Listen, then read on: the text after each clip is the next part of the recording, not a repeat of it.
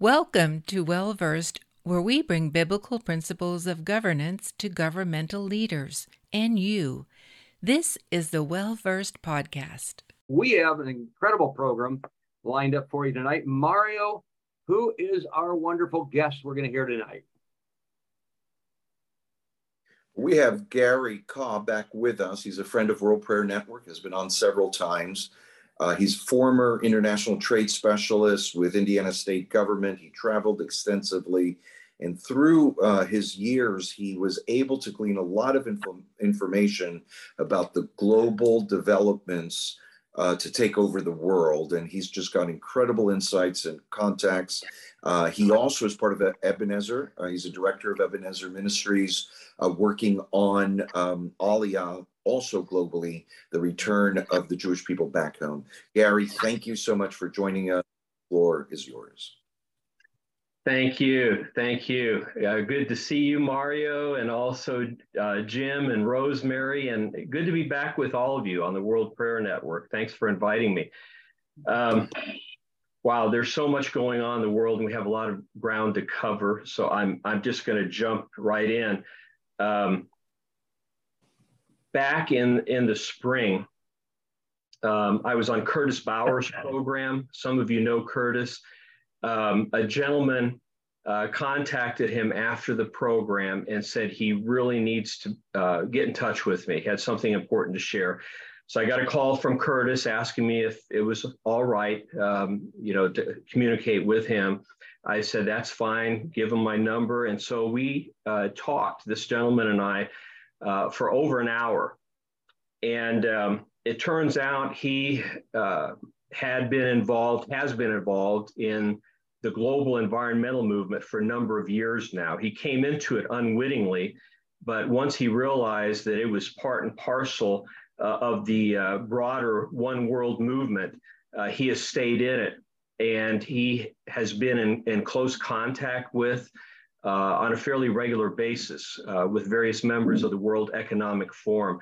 And one of those individuals um, he had lunch with just shortly before our phone call.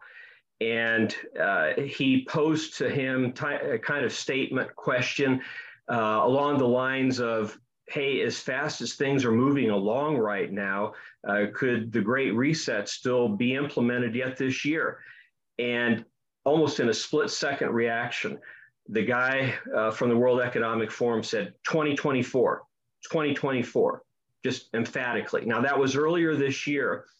And, um, and just so you know, I, I have never set dates. I don't do that because it denies the God factor. We know that God can intervene and push things back. Uh, but it's still helpful to know what our adversaries are, are planning. And so um, I think we need to be somewhat prepared for something big hitting us maybe in 2024, 2025. We'll have to see. Uh, but clearly they're planning uh, something. Um, my new friend also told me uh, in no uncertain terms that this great reset agenda uh, to bring about a one world uh, government system is demonic in nature with various occult based secret societies lending their support and leading the charge from behind the scenes. It's what he told me. Um, the devil is an expert in crisis management, or I would say crisis manipulation. He's, he's a master deceiver. It's what he does.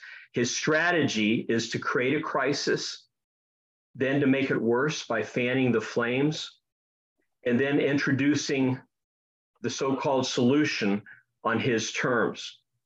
And, and, this is the blueprint that globalists have been following for some time.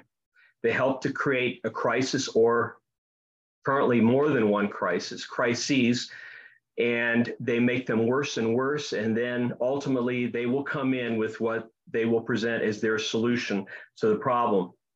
Globalists who are pushing the one world agenda have to get things to the point where every area of our lives is threatened and in a state of crisis. Why?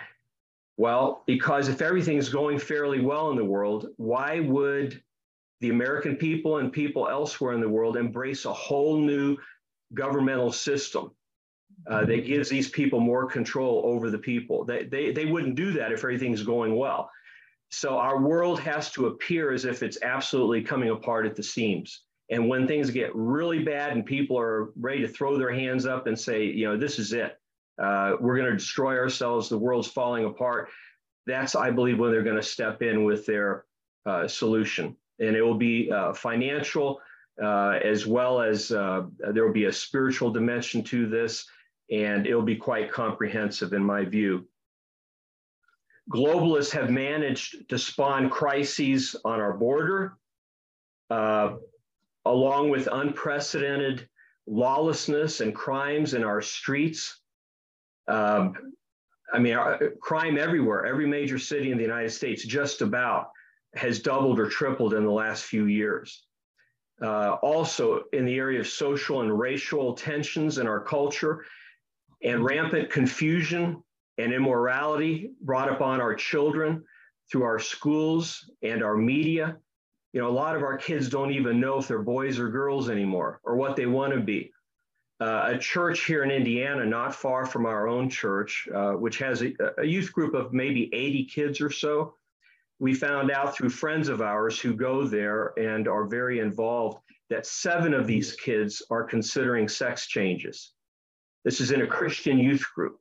This is this kind of stuff is, is happening all across the country. Unbelievable the ultimate aim of those behind this uh, so-called Great Reset, uh, Agenda 2030, or the New World Order, is to gain complete control of the world's social, religious, and financial structures in order to install a centralized and very strictly regulated totalitarian international system similar to that of China's social credit system. But with a Luciferic religious component. Some of the people in the higher levels of this movement actually believe that Lucifer is the God of light and that Adonai, the God of the Christians and Jews, is the God of darkness.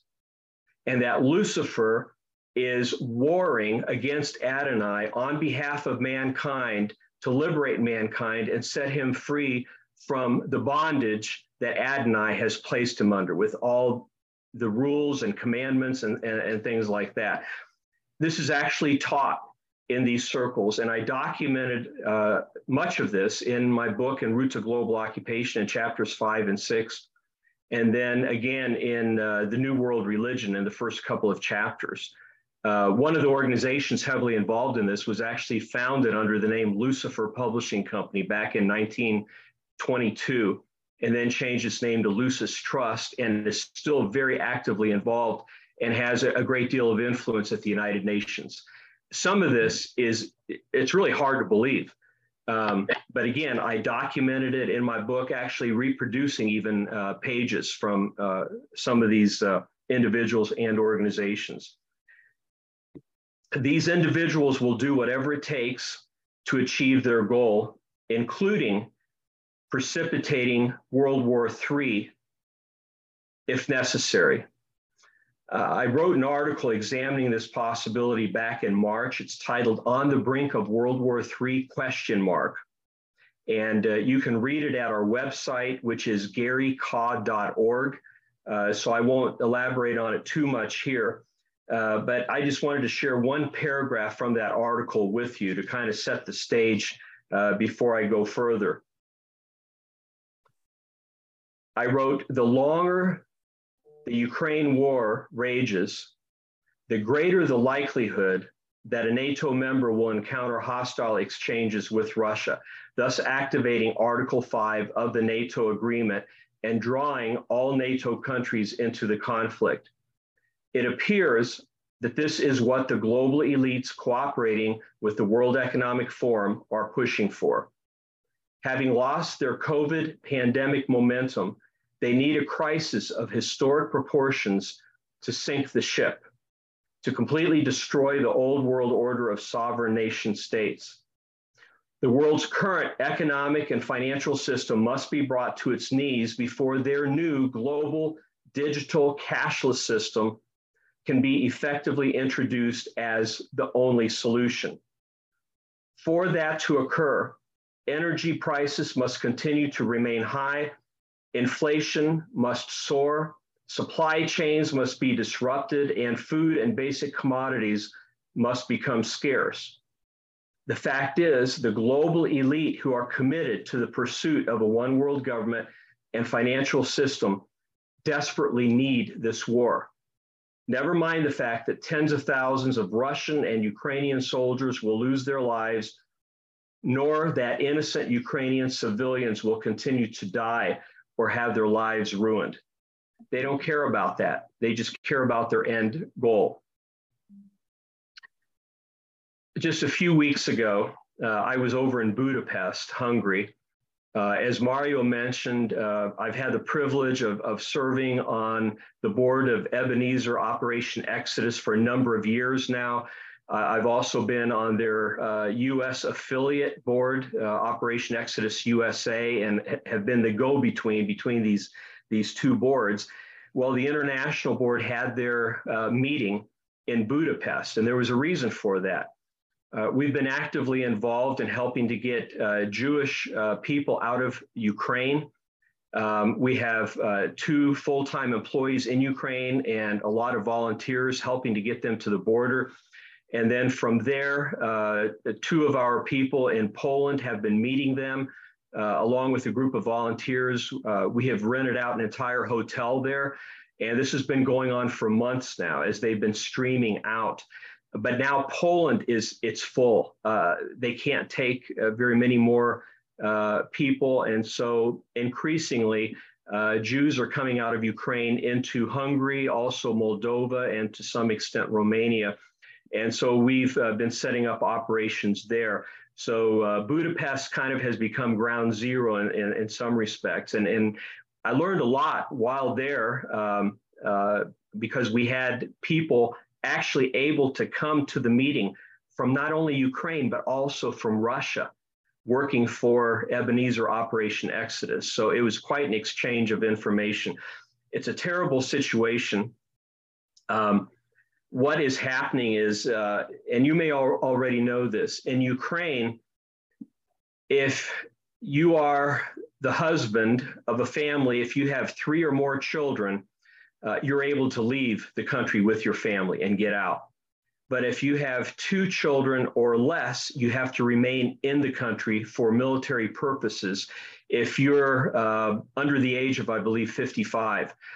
And so uh, we have a situation where a lot of moms, Jewish moms, are, are coming out with their children, uh, but they're temporarily staying in either Poland, Germany, the Netherlands, Italy, other places uh, waiting up, hoping that their husbands can come out and join them because they don't want to make Aliyah by themselves to Israel without their husbands.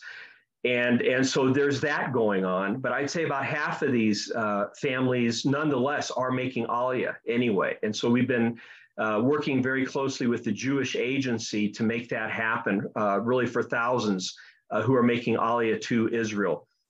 Uh, I also learned at this uh, meeting that several of the leading rabbis in Ukraine have announced to their people that they want all Jews out of Ukraine by one year from this coming spring. Uh, so by we're in 2023, so by early uh, 2024, they would like to have them all out. So that tells me uh, they believe this war is going to expand and get worse, and that there's not an end coming uh, very soon to it. And so that was just a confirmation to me. Uh, we've already been thinking along those lines, um, but to hear it coming from people actually in Ukraine who've been in touch with some of these rabbis uh, was very uh, significant and enlightening. Um, there's a lot more I could share about that, but I think that's kind of the essence of what's going on there. Um, meanwhile, the US is cleverly being drawn into this war. We are providing now over 60% of the military resources for Ukraine, over 60%. And Putin has warned the US uh, repeatedly, at least five times now that I am aware of. The most recent warning coming just a few weeks ago when the Biden administration announced that we would be sending our Patriot missile defense system over there. uh, Putin basically has seen that as the US declaring war on Russia. Regardless of what's really taking place, that's how he is, is viewing this. And so uh, back in April, uh, during a, a speech uh, to lawmakers in, in, in Russia, uh, he stated that if the US becomes more involved and, and keeps going in the direction uh, that it's going in, at some point there will be a, a, response from Russia. And that they won't announce it before they do it. They're just going to do it and that it's going to be extreme. And we don't know if that means uh, a cyber attack or an EMP, which would be much worse, or possibly even a, a limited nuclear strike. None of those have been ruled out. And so I cringe every time I see the US media almost mocking Putin and making fun of him uh, for how poorly Russia is doing in this war. Um, Putin sits on top of more nuclear bombs than the rest of the world combined. Literally, I, am not exaggerating that statement. Numerically, he has more bombs than the US, China, Great Britain, France, Israel, Pakistan, uh, India all put together. And uh, we know from scripture that the world is not going to be completely destroyed, right? It's not like all the nuclear bombs in the world are going to be released. However, a limited nuclear strike is a very real possibility, and that has actually been discussed and contemplated in, in Russia. So we're living in, in, in dangerous times of, of escalation. During the administration of George H.W. Bush, I had I had secret clearance for three years in an organization that was part of the U.S. emergency management structure. I was a volunteer in it. They recruited me, and uh, today it exists under the Department of Homeland Security, uh, which was, of course, created after my time of service. But during one of our meetings, a tabletop exercise was conducted that walked participants through a future scenario that might lead to us members uh, being called in to serve. On the day of that exercise, I was unfortunately uh, quite ill. I had a fever, uh, I believe it was the 24 hour flu. And so I stayed back in my hotel room. However, uh, another member, a colleague of mine from Indiana, was able to participate in the exercise and gave me a play by play the following day of what happened. And so the tabletop scenario unfolded in the following way a war broke out overseas in the European and Middle East theater of operation. The United States, due to its alliances, became involved on the periphery of this conflict. The situation escalated, drawing the US deeper into the growing quagmire. Suddenly, when least expected, foreign enemies that had been lurking off our coasts launched a limited nuclear attack against some of our largest coastal cities, including New York. Martial law was then immediately declared, and we were called in to take up our specific regional assignments. This was the flow of this uh, scenario, of this tabletop exercise. Uh, the US, by the way, has been divided into 10 regions for the purpose of emergency governance. Here in Indiana, uh, Chicago would be the headquarters of our particular uh, region. The unfolding real time scenario that we're experiencing today is eerily similar to the one conveyed to me some three decades ago when I was part of this organization. The nuclear threat posed by Russia, China, and their closest allies should not be underestimated. A prideful US believes that we are invincible, but I'm telling you, we are not. Last year, Vladimir Putin held an emergency nationwide drill in which his government successfully managed to move over 40 million Russian citizens, that's almost a third of them, into nuclear bomb shelters within 15 minutes' time. That, that's an incredible feat when you think about it. Putin believes his country and military can survive a nuclear attack. If he is backed into a corner and becomes desperate enough, he could well do the unthinkable and launch his arsenal against the United States. I'm sharing this at, at this time, and I have been over the last few months because I believe the Lord has prompted me to do so at this time. I've been holding on to a lot of this information, just keeping it kind of to, to myself and, and people close to me. Um, but I, I, think now is the time to be sharing this. And I, I cannot pretend uh, to know whether you know a catastrophic event is going to befall the U.S. in, in the next few years. But I do believe that God wants his kids to be prepared spiritually uh, as well as physically to whatever extent possible to endure the coming difficult times. Uh, because I, I, I just don't believe that things are going to get any easier. At best, things may plateau for a time under the right circumstances, but I don't believe they're going to become any uh, easier to drive home uh, these very real possibilities, I just want to share another interesting encounter I had while down in Costa Rica a few years ago. While down there, I met a, a gentleman and his wife. Uh, he worked in a key position in the Department of Homeland Security. Uh, he is a believer, uh, very level headed uh, gentleman. I have no reason to doubt uh, the things that he told me um, after eating a bit and kind of getting to know each other, I, I asked him what you know what brings you down here to Costa Rica, and after pausing for a moment, he shared with me that uh, you know a little bit about his job, and um, he said uh, a couple months earlier.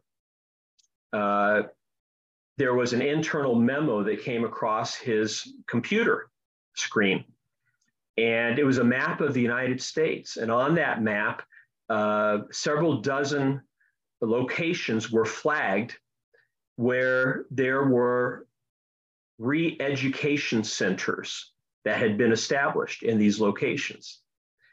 And so within hours, within 24 hours especially, uh, some people in the downline began contacting the higher ups saying, What's this all about? Re education centers all over the United States. So when the questions began to be asked, it was pulled. It, it, came down, but it was up long enough that he got a good look at it and he became very concerned. And um, uh, he, in fact, he, he called them camps. Uh, a lot of these are at former US military bases. Some of them are very large, they could handle tens of thousands of people. Others uh, were viewed to be more like transfer points, transfer centers, and that type of thing.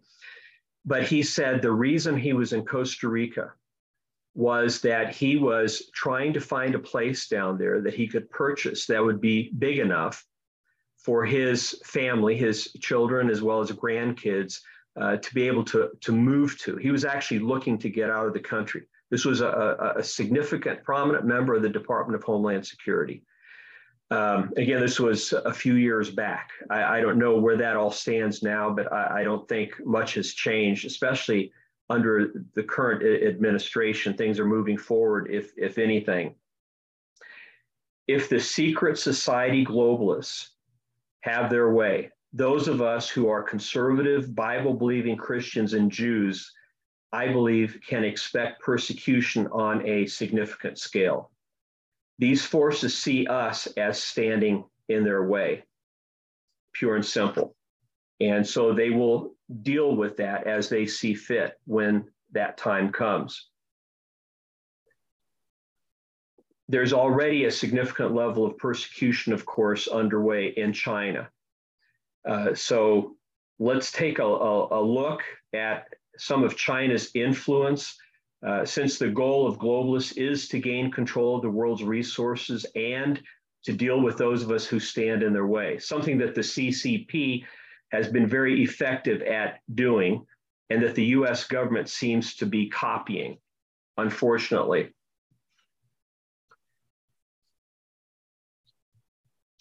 In some respects, most notably politically, the US has already become much like our adversaries. For example,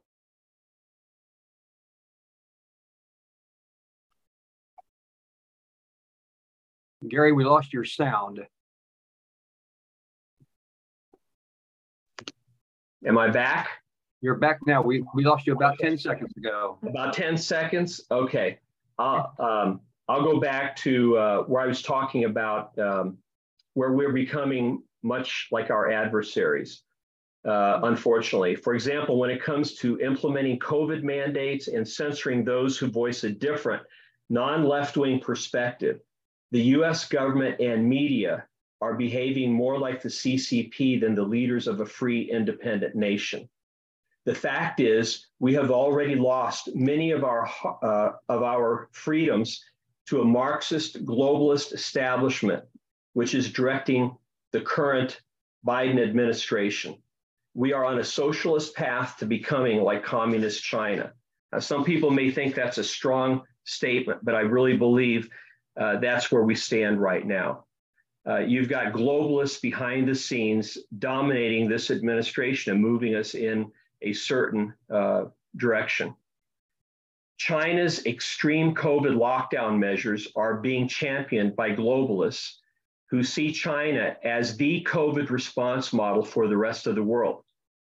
However, China's own citizens, who are among the most compliant, nonviolent people in the world, have finally had enough and are taking to the streets by the thousands to protest their government's draconian zero tolerance COVID enforcement. And Xi Jinping has backed down just a little bit for a while in order to appear reasonable.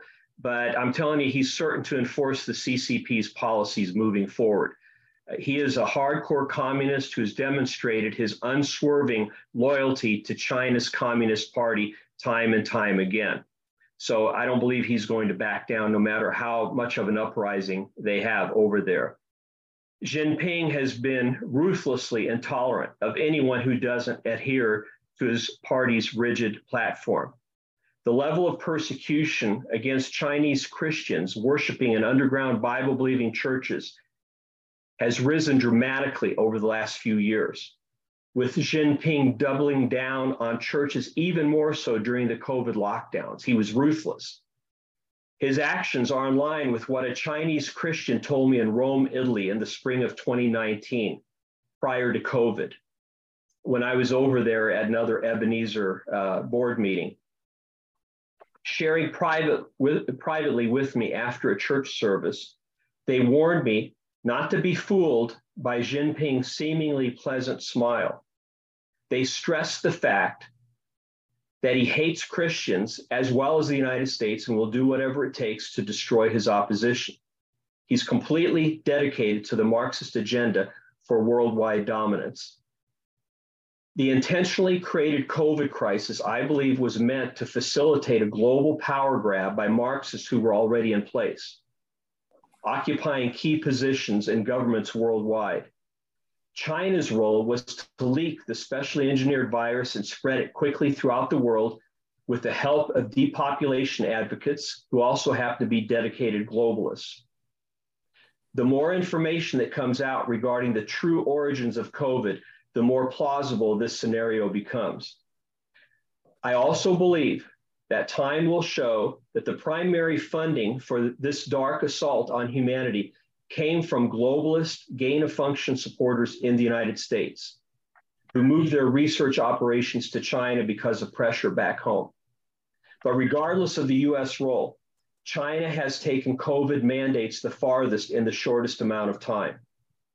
The CCP under Jinping's leadership has clearly weaponized the pandemic to further consolidate their social credit score system, made possible only because of China's already functioning virtually airtight surveillance network.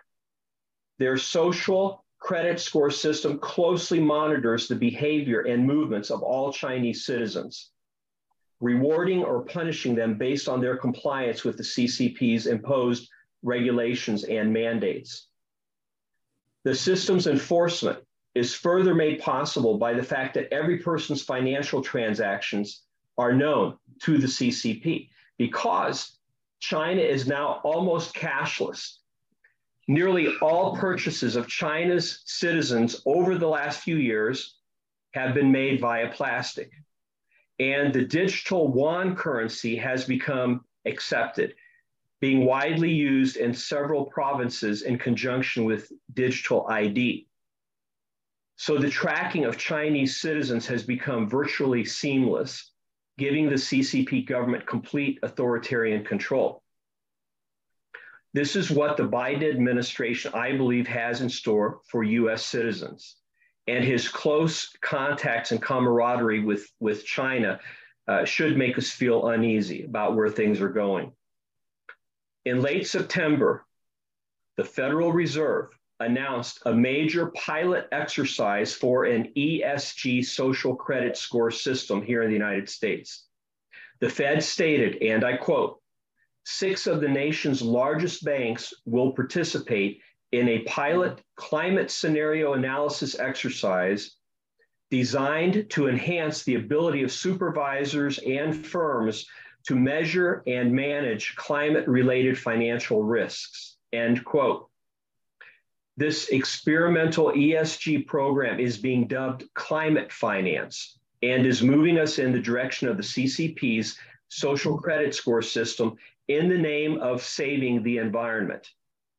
According to financial journalist Jordan Schachtel, which who I would like to quote at length here because he gives an excellent summary of this. He says, and I quote, the climate narrative is the chief rhetorical facilitator for the ESG, environmental, social, and governance movement. ESG acts as a Trojan horse for the continuing centralization of the American financial system. ESG finance, popularized by hyper political asset management behemoths like BlackRock and Vanguard, acts to prevent outsiders from challenging the regime connected insiders on Wall Street and in Washington under the guise of acting to manifest a healthier planet.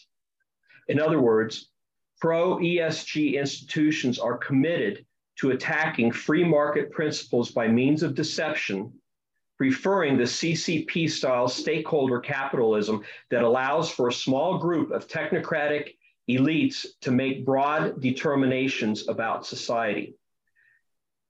Schachtel adds the ESG green transition, frequently popularized by powerful, powerful world governments and the Davos, that is the World Economic Forum elite, has served as the main vehicle for this movement akin to the Chinese social credit score, which is used to coerce businesses and by extension, individuals into specific actions.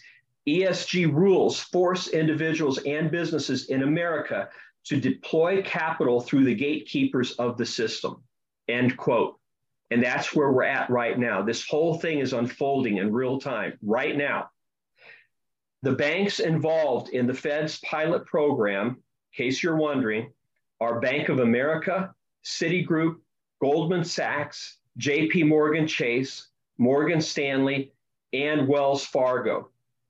And a few months ago, it was announced that this program is set to launch in early 2023. That's where we are right now. So if it's not already officially launched, it will be within the next few weeks. Fortunately, and this is a positive development, the governments of Florida, South Carolina, Missouri, and Louisiana, along with a few other states, have recently decided to move their states' funds out of BlackRock because of that firm's commitment to the ESG agenda. So again, kudos to these states for, for leading the way. More states are considering similar actions. I would encourage others uh, to pull their assets out of these groups that are supporting the ESG agenda. While it is true that these companies have made huge returns for their investors, I, I, have to ask the question what's more important, making the largest amount of money or taking an ethical stand to remain a free people? And that's a question all of us are going to have to answer. Uh, these people know how to make money. Uh, they're ahead of the curve. They know what's going to happen before it happens, financially speaking. And that's why people have invested in them. And so many of us have our funds in, in these uh, organizations through uh, investment groups that, that we belong to. And so we're all going to have to take a good hard look at this. Uh, but I'm, I'm proud of these states who are taking a stand because they see where this is going and, th- and, this, and that this is ultimately going to enslave all of us if it keeps going down this path. Now, speaking of money, developments in the push for digital currency are moving in tandem with the ESG agenda. On November 15th, the Federal Reserve Bank of New York announced that it would be launching a 12 week pilot program for a central bank digital currency here in the United States. And these central bank digital currencies, for short, are known as CBDCs, again, central bank digital currencies. The pilot program involves central banks, commercial banks, and regulated non banks. Banking giants participating in this trial run include BNY Mellon, Citibank, HSBC, MasterCard, PNC Bank, TD Bank, Truist, US Bank, and Wells Fargo. And I expect other banks uh, to join in. The US dollar in this exercise will be represented as tokens and settled through simulated central bank reserves on a shared distributed ledger using technology provided by SETL and Digital Asset, those two companies. SWIFT, which I'm sure all of you have heard of, uh, the global payments provider, is also participating in this program, as is the New York Innovation Center, which is actually part of the Federal Reserve Bank of New York. So this is huge. France, Switzerland, and Singapore have already conducted a joint trial for their digital currencies uh, one of the first of its kind. However, China has made the most notable advances in this area. According to Investopedia, China has tested its digital yuan in several provinces, and the currency is even available to users on the popular app WeChat. It recently added four provinces to its list of regions for the CBDC trial. So it's becoming much more than a trial. It's just being implemented over there. As with its social credit score system, China is leading the way in the implementation of digital currency with the intent of tightening its economic grip on its own people and on the free world. The US is unfortunately following China's lead with an announcement by the Biden administration expected in the months ahead. The Fed's introduction of the digital dollar, in my opinion, this is my opinion now, will probably be timed in such a way as to precede or closely coincide with President Biden's signing of the World Health Organization's International Pandemic Treaty. So this is the third part of this prong. Prong. We have the ESG, the digital currency, and also the World Health Organization's International Pandemic Treaty. This treaty is being written right now, it's being finalized, and it's being written in such a way that it will usurp our national sovereignty and that of other nations if signed. So Congress will need to do everything possible in its power to put pressure on Biden not to sign that uh, treaty when it becomes fully available, which will be sometime, I believe, in 2023 anyone who refuses to take the jab when the next bioweapon is released may have their digital wallet frozen if all of this goes through. If you want to purchase food, it would be difficult unless you've taken the latest vaccine. I genuine, genuinely believe that this is where things are headed over the next few years, uh, unless, again, Congress cracks down and puts pressure on this administration.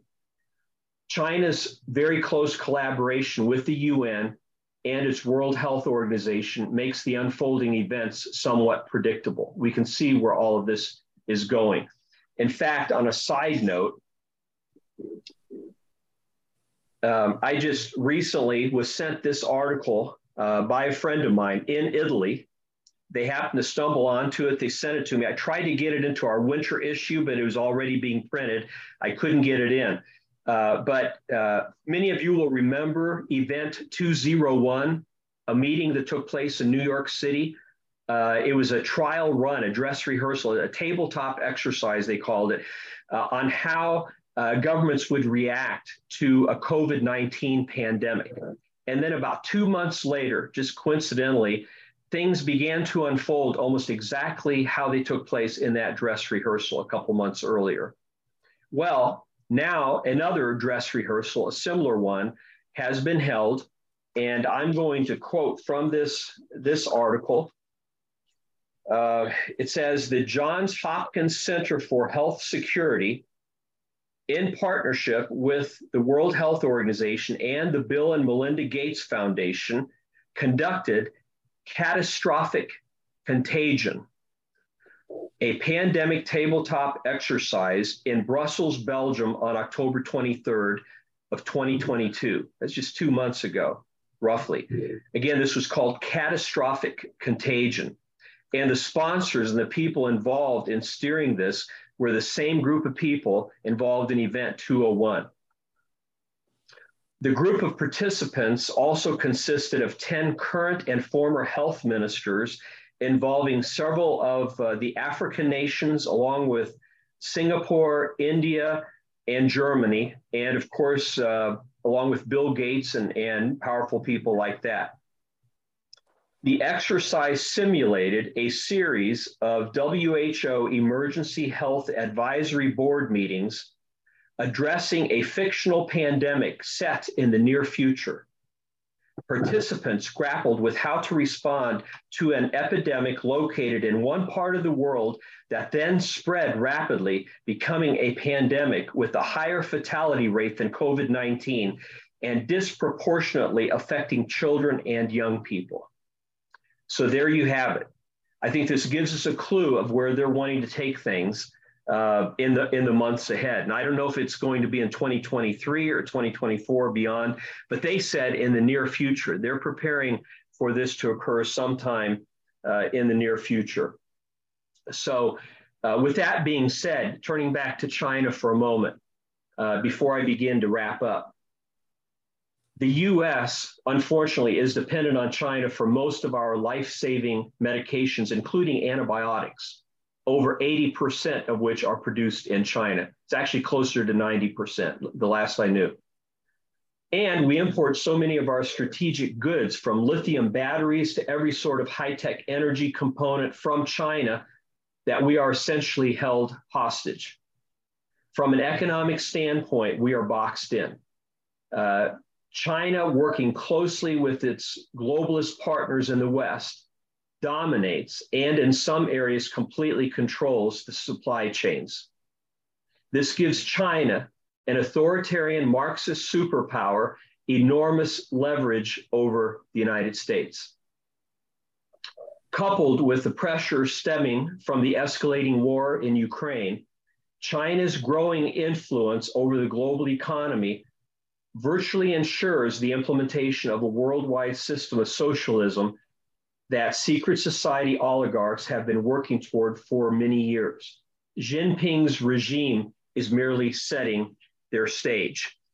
This is all coming together. And we shouldn't be surprised. The Bible prophesied this type of system being in existence in the last days. If you read Revelation chapter 13 and 14, uh, it spells it out. Uh, it describes uh, in, the, in those two chapters a type of end times global uh, political system that will use its economic and military power to enforce a type of religious worship. Ultimately, it is about religion, Satan wanting the worship of, of mankind. And these people, whether wittingly or unwittingly, are basically doing Satan's bidding, uh, pulling all of this together. so, in light of the unfolding global economic geopolitical and military developments, we need to prepare now in order to help and be a testimony for Christ as things unfold. As God's ambassadors and voices of spiritual hope, when the darkness of this world closes in, we must take the lead and not the back seat. I believe you'd all agree with me on that. Uh, we need to do good unto others and we need to represent the Lord's cause of righteousness and truth as these things unfold. The Holy Spirit has moved powerfully throughout history when things seemed the darkest and the persecution of saints was prevalent. We, as Christ followers, are called to be faithful to the end, no matter what comes our way. Fervent prayer and patient endurance are key to spiritual victory. If we hold fast, our reward will be great. As James, the brother of Jesus, wrote in one of my favorite uh, passages, James 1:12, he said, "Blessed is the man who perseveres under trial, because when he has stood the test, he will receive the crown of life that God has promised to those who love him." We need to remain vigilant so that we are not caught off guard by the deceptions and surprises of this world. As believers in Jesus, we should prepare ourselves and our families, both physically and spiritually, for the times ahead. And we need to do so while we can. Along with the common sense preparations that many of you have already undertaken, here are a few additional steps for you to consider, and I'll be very brief prayerfully consider moving the bulk of your money out of large regional or national banks, which are generally dominated by globalists who are in step with the World Economic Forum.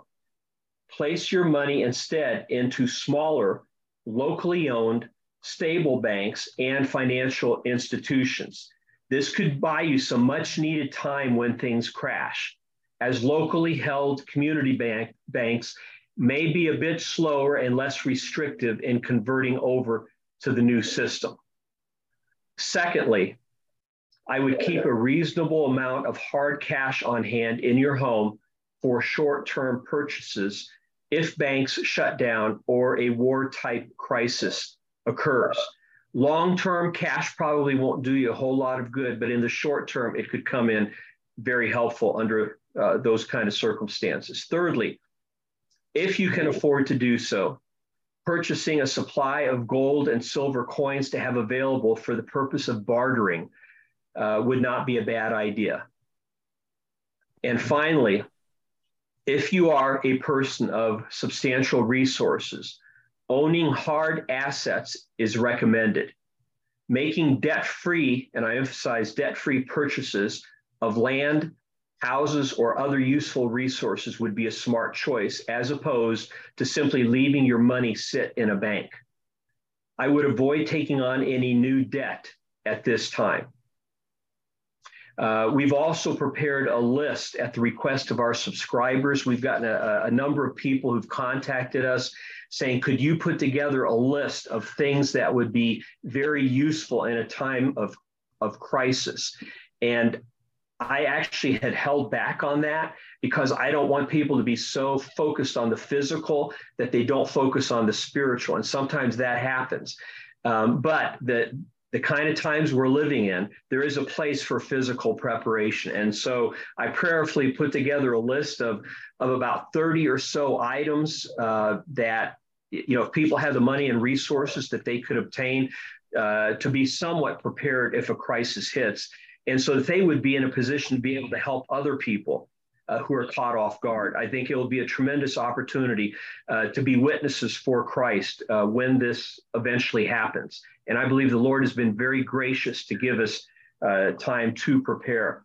Uh, so um, we, this was in our winter issue. Those of us who get it uh, will have received this. and those of you who subscribe to our, our publication in the next few weeks would still get this. We'll send it out to you and eventually we'll we'll get that posted on our website eh, as well. While physical preparation is encouraged, as I said, being prepared to face the future spiritually is by far the most important thing, which is why we have emph- emphasized this point over and over in our articles and messages. Unless we are walking very closely with the Lord in the power of His Holy Spirit, we will simply be overwhelmed and rendered useless by the, by the events to come. Our stability must be found in the Lord Jesus Christ. He has to be our anchor, our rock in whom we trust and find rest. So then, walk in daily repentance and obedience to our Creator and love Him with all your heart, soul, mind, and strength, and abide in His presence. As Jesus so clearly stated, I am the vine, you are the branches. If a man remains in me and I in him, he will bear much fruit. But apart from me, you can do nothing. Without the Spirit of God living in us, we are merely empty vessels adrift in a confused and increasingly dangerous world. But with God dwelling in us and leading us through difficult circumstances, we will be overcomers no matter what we face. Come what may, our destiny, our spiritual future is secure in Christ our Savior. And that's the good news. Nobody can take away our salvation from us. Our eternity is secure no matter what happens in this world.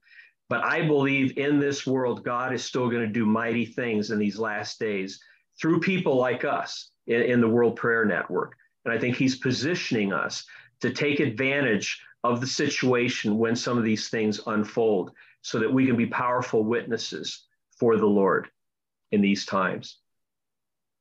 And thank you very much. I know I, I'm sure I went over, but I'll entertain some, some questions if we have time for that. Yeah, not a problem. Thank you so much, uh, Gary. That was chilling. I have just a, a, couple, and then Jim may have some. Uh, what is your website again for those that want to get that information? Yeah, our website is garykah.org. So just my name.org, G A R Y K A H dot O R G. Um, if you can just very quickly, your best guess for the next six to 12 months in terms of economic deterioration, supply chain cycle breaches, um, what might we expect most likely six to 12 months from now? Um, I believe things will keep going in the direction that they've been headed in. Um, but I believe the powers that, that be will take advantage of certain uh, situations that will come along. Uh, one thing worth watching is the war in Ukraine between Ukraine and Russia and what happens there. Um, also, uh, you know, the stock market has stayed up there pretty high. It's been hovering between 32,000 and 35,000. Uh, and even under normal circumstances, in my view, that's way overvalued. And so if, if things drag on in Congress and we head toward what could be perceived as a, a constitutional crisis, uh, even if the Republicans get their act together, but there's a standoff with the Biden administration and things get pretty tense, um, uh, the stock market could get enough jitters that things could start coming down and escalating on that front.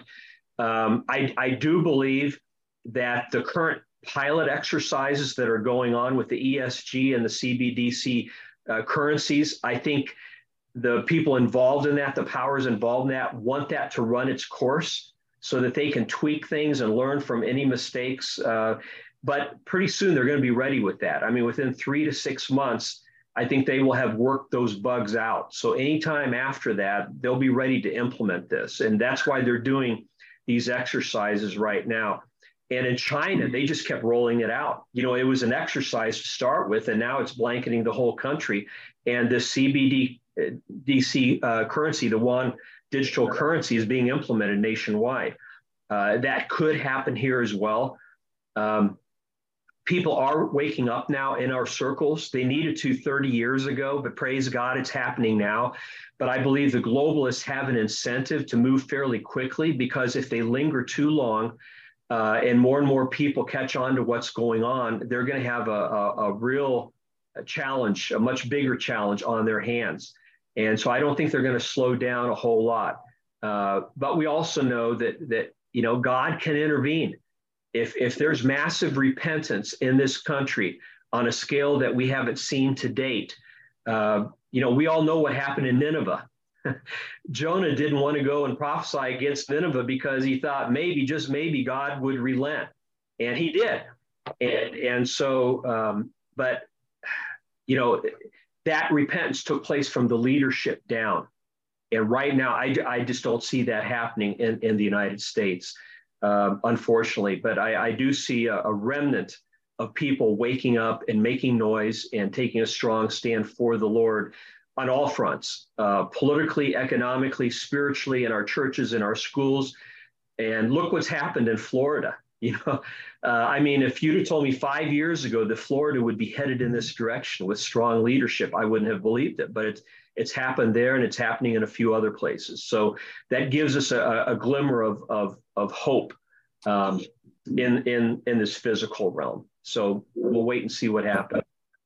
Uh, does the president? I know that recently there was um, some agreement that he relinquished some of our sovereignty to who uh, how much can he relinquish independent of legislative action over our sovereignty on health issues?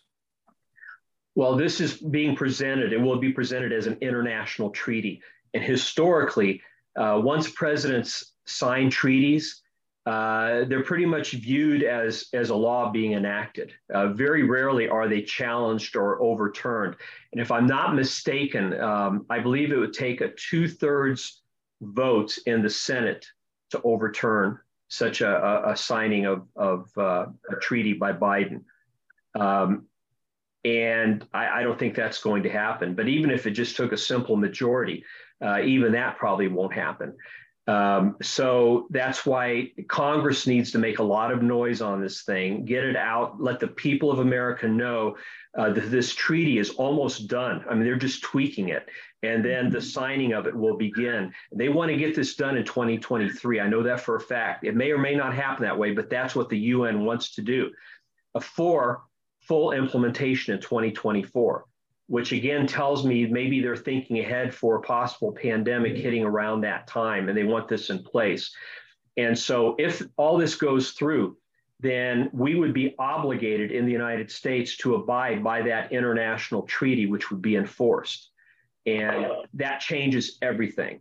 Uh, you know, the, this first round uh, here in Indiana, where we live, honestly, uh, we didn't notice that much of a difference. I remember on a Friday night, my wife and I went out to local lake community here that has a lot of restaurants, and there were probably about 100 people or so out. Uh, only three or four of them were wearing masks, and the restaurants were wide open. And uh, the reason why Indiana stayed pretty open, um, our governor, who's a Republican, he tried to tighten his control and use COVID to do so. Uh, but within a few days, our sheriff in our county here in Hamilton County, where we live, who happens to be a Christian and he used to go to our church, stuck his neck out and he said, This is unconstitutional. I'm not going to go along with this, and we're not going to allow it. Well, the next day and the day after, several dozen other sheriffs from around the state joined him, and it became a wave. And then the Indiana General Assembly was emboldened. They cracked down and said, no, this is unconstitutional. We're not going to allow you to do this. So here in Indiana, we stayed fairly uh, open. And again, it took one man standing up, others began to join him, and then others. And, and so, uh, but with this, what's going on right now with this international treaty, because it's been under the radar with most people, most Christians, even well informed Christians, have no clue that this is going on and that's the that's the problem. So people really need to know about this and and write their congressman and start putting pressure on the biden administration now. Fox news needs to cover this newsmax and others. They need, they, they need to get on it and not wait until it's actually presented and and being considered for ratification. Um, the world health organization has gotten bukus of funding from bill gates Way back in 2010, he announced that he was going to commit $10 billion to the World Health Organization to implement vaccine programs worldwide. And uh, he and, and some of his cronies went on to do major experimentation uh, with various vaccines in Africa. Uh, and they were very detrimental with many of the people involved, a high percentage of them having negative reactions, some of them dying. There have been lawsuits, but none of this has been covered in, in, in the mass media. Uh, apparently, Gates is too powerful for anybody to, to touch him in the media in that kind of a way. I don't know. Um, but the, the World Health Organization and the Gates Foundation have a very tight alliance. In fact, um, if I can remember the names, um, an organization called Trust Stamp, which is a technology organization, and MasterCard, which brings up the financial side of it, together with Gavi, which is an acronym for the Global Alliance of Vaccines and Immunizations, and which is heavily funded by Bill Gates. Those three organizations have been working together to come up with um, call it a tag, a mark that can actually be placed on a human being's body that combines the digital ID, a means of buying and selling, and the vaccine record all into one. And they've been experimenting with this in West Africa since the summer of, let's see, this, this coming summer, it'll be three years. So I guess since 2020 that's when we found out about it and the information began to leak out and then everything went you know quiet on it and we don't know where it is right now uh, so again you know as christians we shouldn't be surprised the bible has given us a heads up we know where things ultimately are going but these people are active actively involved in moving things uh, in that direction and they'll go as fast as they can when they yeah, when they yeah. sense an opportunity thank you uh, thank you so much, Gary. Uh, Jim? Gary, an international pandemic treaty has the name treaty in it, which I was under the impression requires a vote of the Senate before it can be approved. Am I incorrect? In, in the past, uh, agreements, okay, agreements and treaties are slightly different from each other. And so presidents have cleverly straddled, uh, straddled the line on that uh, when something is an agreement, they can act more independently. When it's a treaty, uh, they have to do some convincing of, of Congress uh, to get it through. So I don't know what the latest is regarding the Senate on that, and or or what they're going to try on that. But I do know once it's ratified to overturn it, uh, it would take a, a, vast majority of the Senate, if not two thirds. And I need to check into that because I'm rusty on that. Uh, I actually debated someone on that about two decades ago because at that time, uh, there were people calling for a constitutional convention in, in our country. And uh, they wanted to bring certain things about to move us in the direct direction of global government and do so through international treaties. And um, it didn't go anywhere, fortunately, because several of the states cracked down on it. It was being presented in the state of Missouri at the time. Um, so, anyway, I'll get back with you on that. I'll check into it. We rarely face a situation like this, actually. I'm the impression that a treaty requires a Senate approval, but uh, I've been watching a phenomenon I've never seen in my life, and that's BlackRock, which most people would not have known the name of BlackRock three to five years ago. Uh, now, astute Americans know what it is and the manipulation it is in our culture. But they've been running ads on, I think, Fox, uh, ads telling how wonderful BlackRock is. That tells me they know they've got a PR problem. The word is out and they've been exposed. Am I correct? I believe so. Uh, because about the time that the information started going out on, on some of this, is when uh, uh, I first noticed the BlackRock commercials starting to be aired on Fox. Uh, I, have seen them for probably the last two months on a semi-regular basis. Um, so yeah, I, I, think they realize that if states start pulling their funds out, what if, what if 30 of the states did that? That's a lot of money.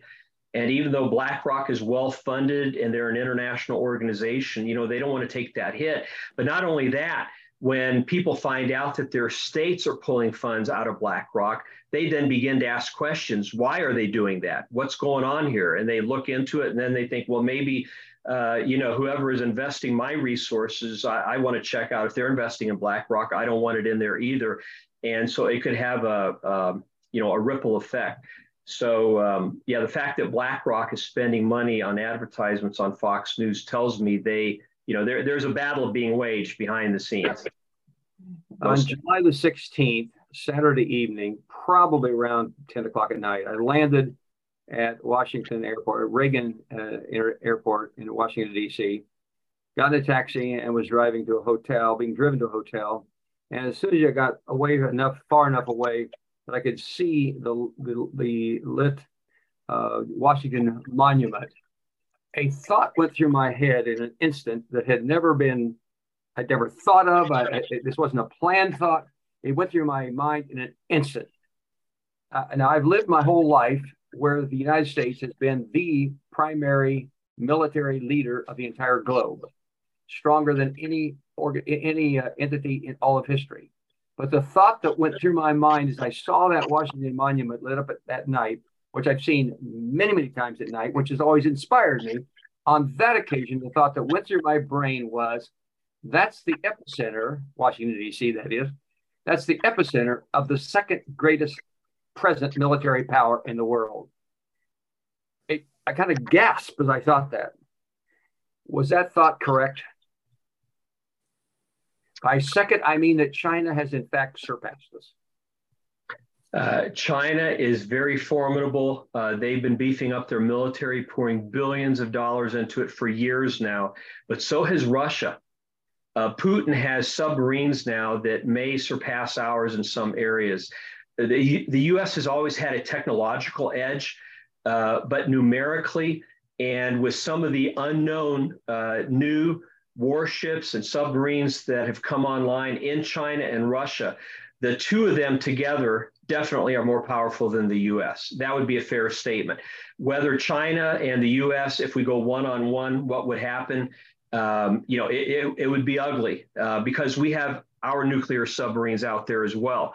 Uh, but clearly, China feels we're weak right now, and so does Russia. We have very weak leadership. Uh, Biden is very blackmailable. Uh, he's had all kinds of dealings uh, through Hunter with China. We all know about that. And so China, they're being tempted to make a move. Um, I feel that the, the US really since the, the mid 90s, do you remember when uh, Gorbachev and H, HW uh, struck an agreement and we began to close down our US military bases? And we closed down a lot of them uh, in the 90s. I, I really be, be, believe that's when our military began to go downhill in comparison to China and, and Russia. Then under President Trump, it began to make a comeback. And um, uh, unfortunately, uh, he is not in right now. And under the Biden administration, uh, he's been bringing wokeness into the military. A lot of our good military people have been leaving, some of them uh, because they don't want to take the vaccine. And uh, in fact, I would urge the new Congress to hit that before they do anything else, to try to get back some of our military people who haven't been vaxxed.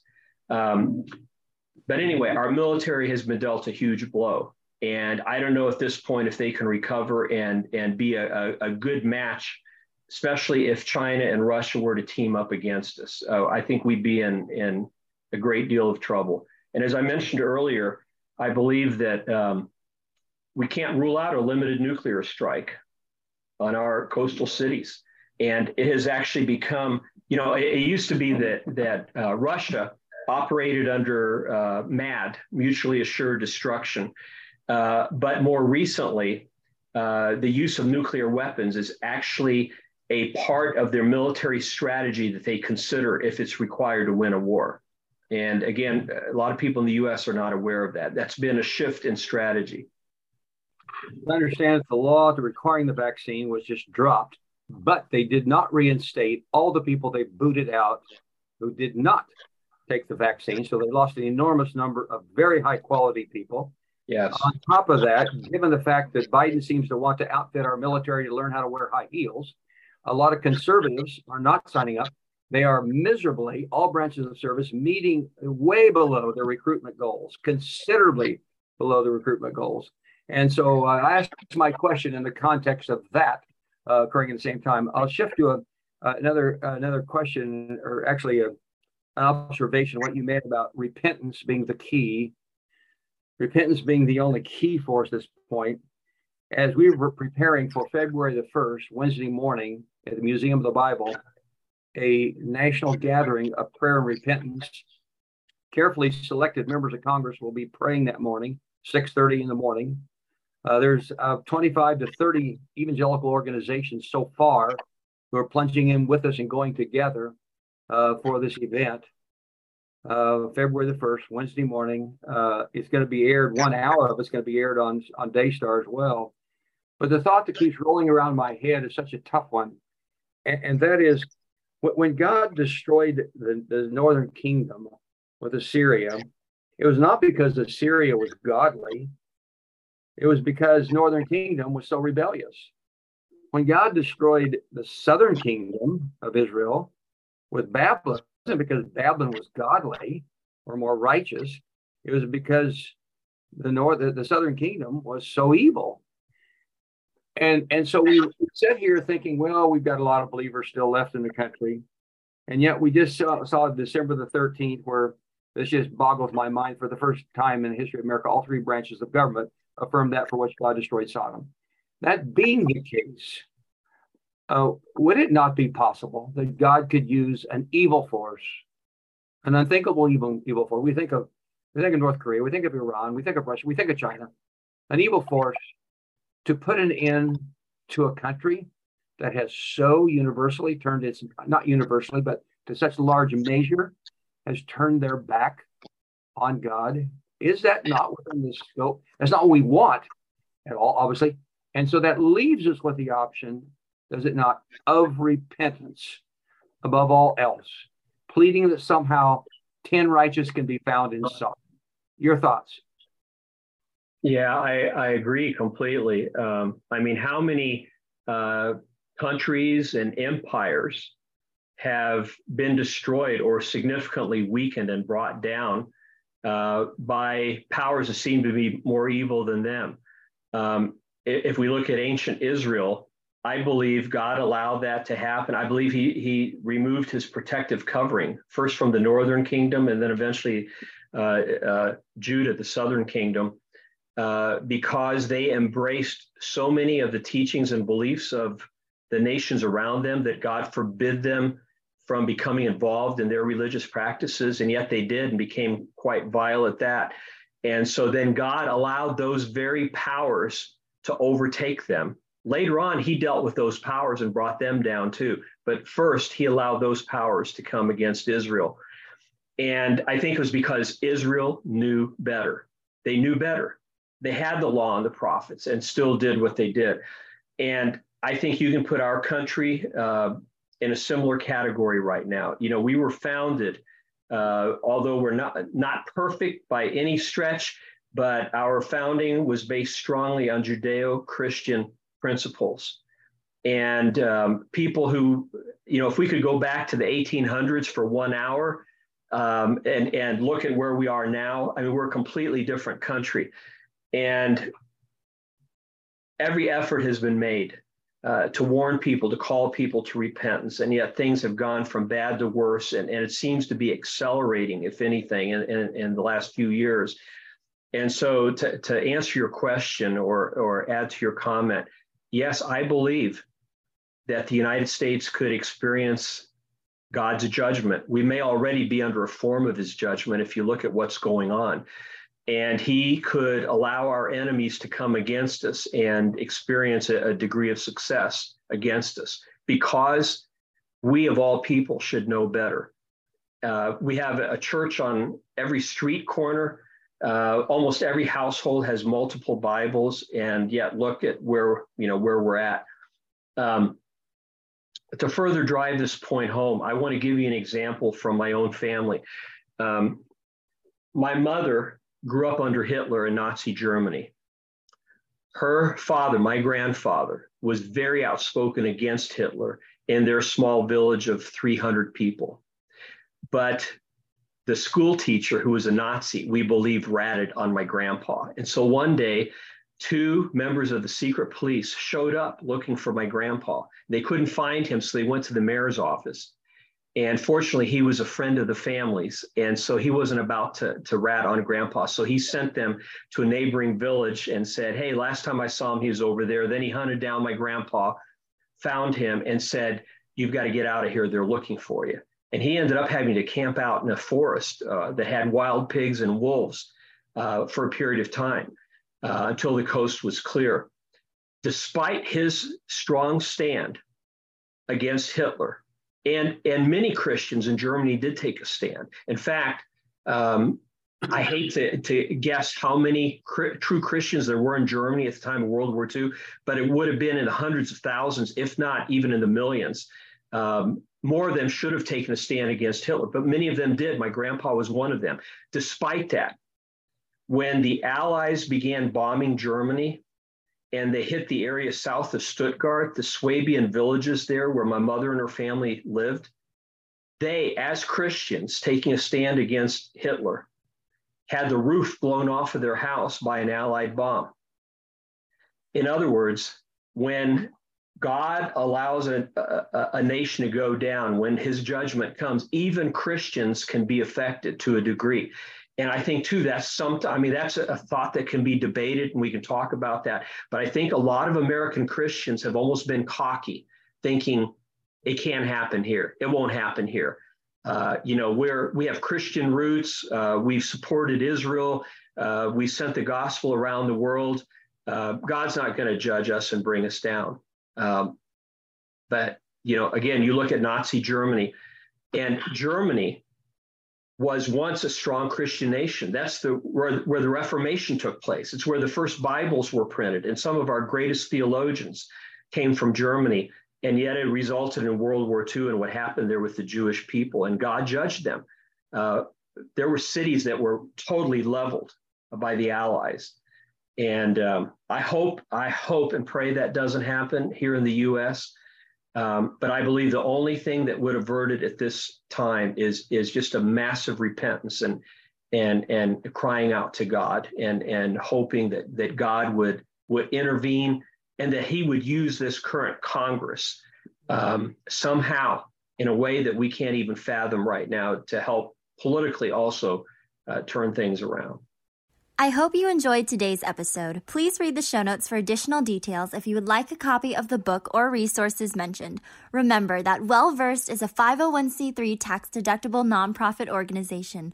We rely on your support and partnership. Don't forget to hit subscribe to keep up to date with our latest episodes. Leave us a five star review and tell your friends to subscribe too. Thank you for listening to the Well Versed podcast. For more information, please go to www.wellversedworld.org.